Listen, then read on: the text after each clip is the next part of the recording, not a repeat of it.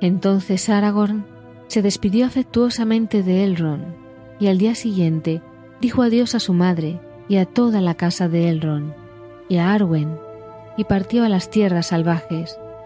Durante casi treinta años se consagró a la causa contra Sauron y se convirtió en amigo de Gandalf el sabio y aprendió de él mucha sabiduría. Hizo con él numerosos viajes peligrosos, pero con el correr de los años a menudo partía solo.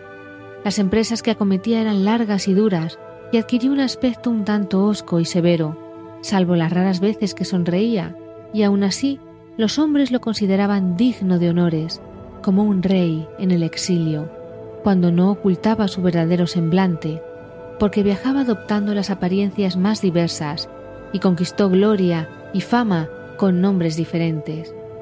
Cabalgó con el ejército de los Rohirrim y combatió en mar y tierra por el señor de Gondor, y entonces, a la hora de la victoria, se alejó de los hombres de Gondor y partió solo al este y llegó a lo más profundo de las tierras del sur, explorando los corazones de los hombres, tanto malos como buenos, y desenmascarando las confabulaciones y estratagemas de los siervos de Sauron.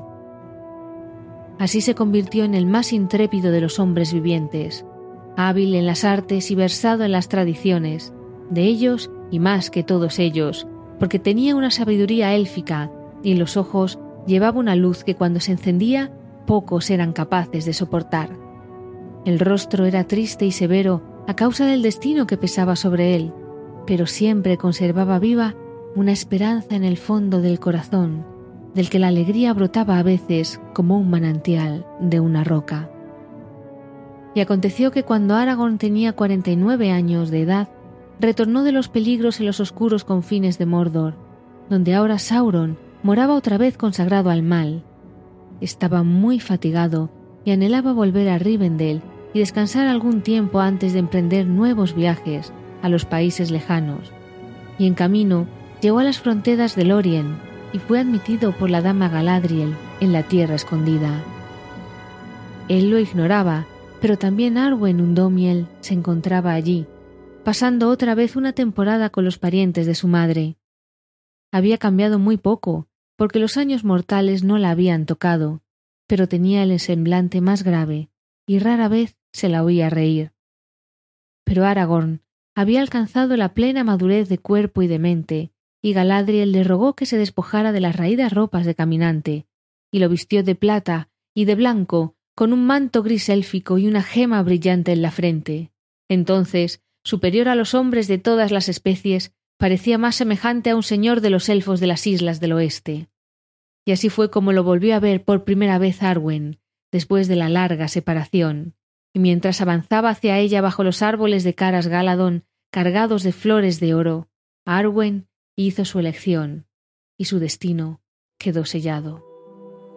Entonces durante toda una estación pasearon juntos por los claros de Lothlorien hasta que llegó para él la hora de volver a partir.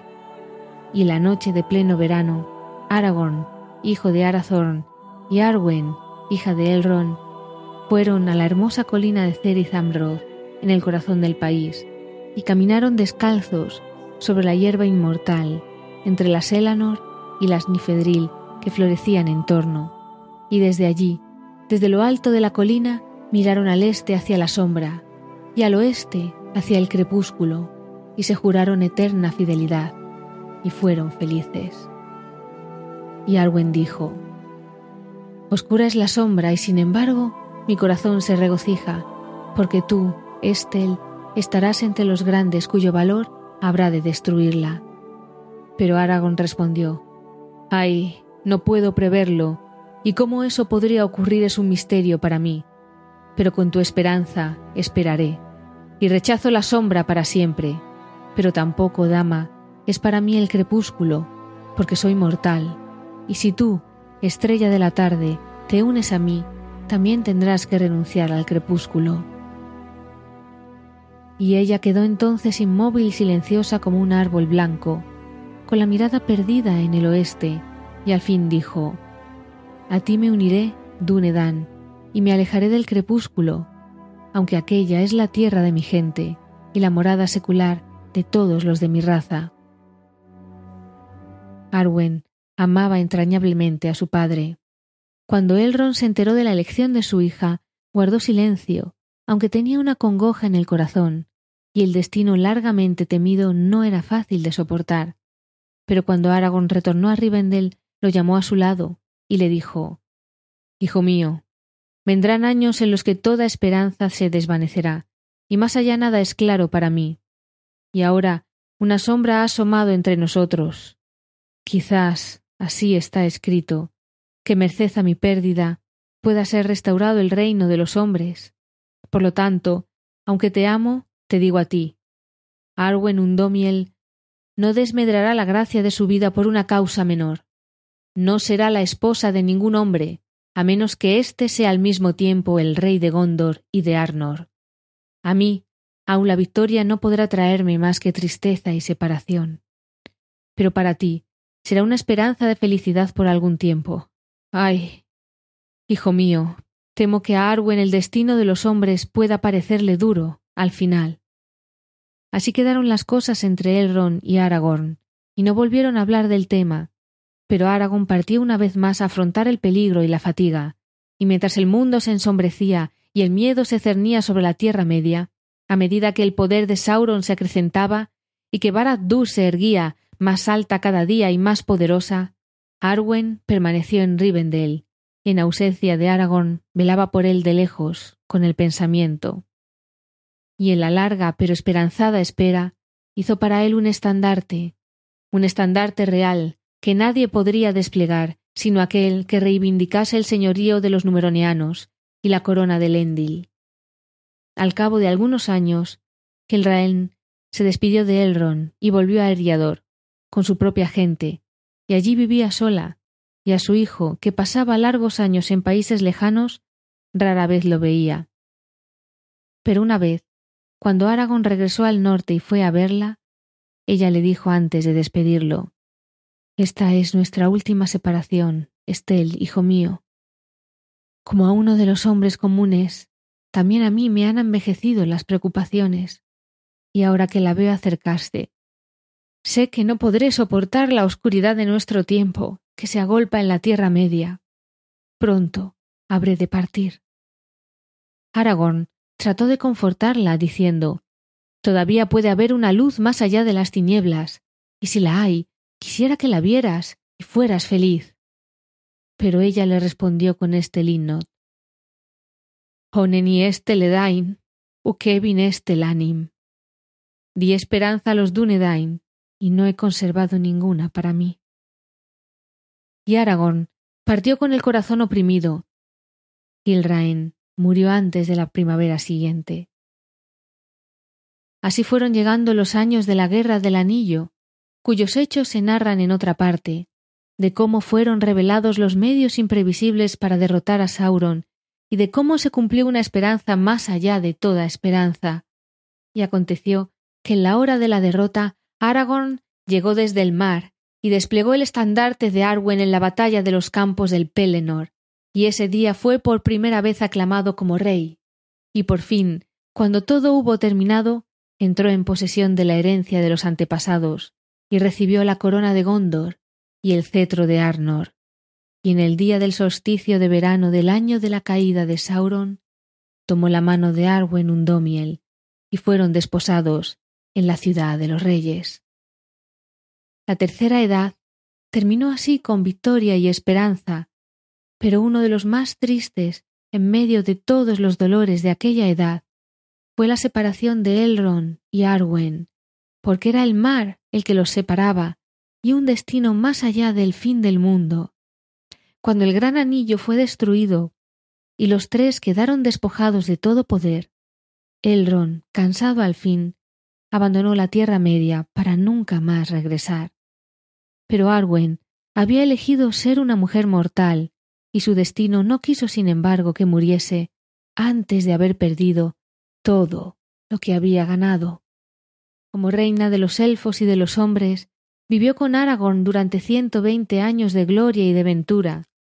Pero al fin, Aragorn sintió que se acercaba a la vejez y supo que los días de aquella larga vida estaban terminando. Entonces le dijo a Arwen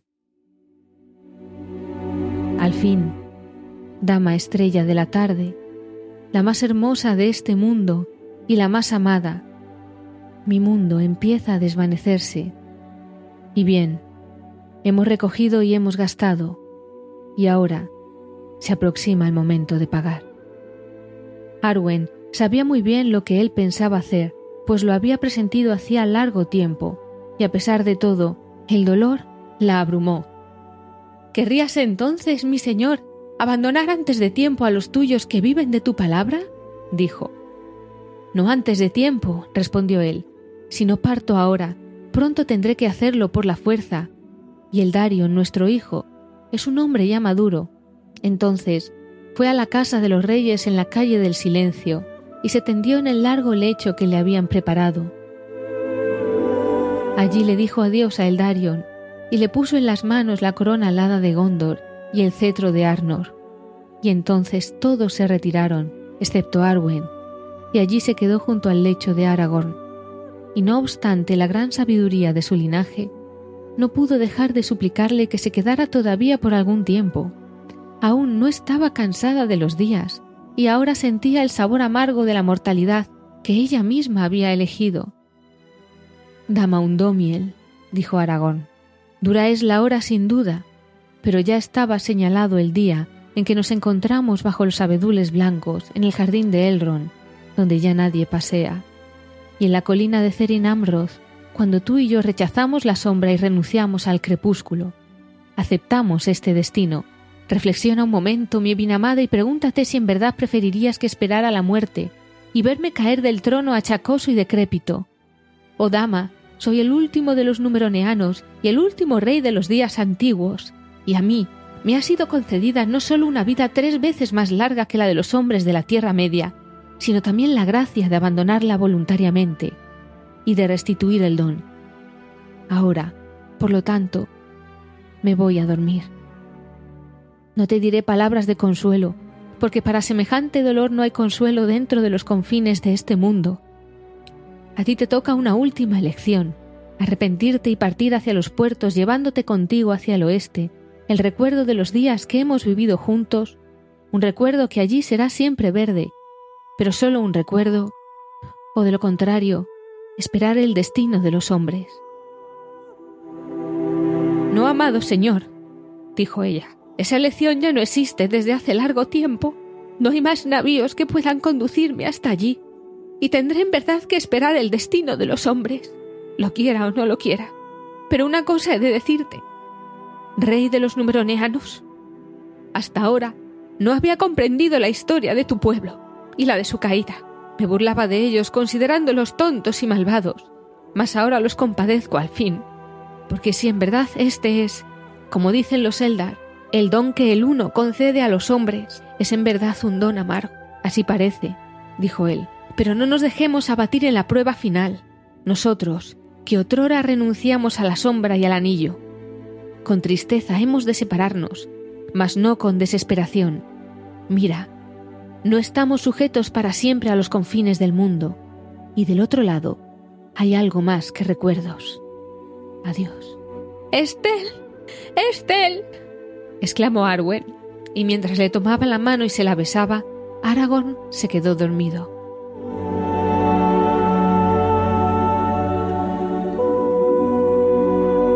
y de pronto se reveló en él una gran belleza, una belleza que todos los que más tarde fueron a verlo contemplaron maravillados, porque en él veían unidas la gracia de la juventud y el valor de la madurez, y la sabiduría y la majestad de la vejez.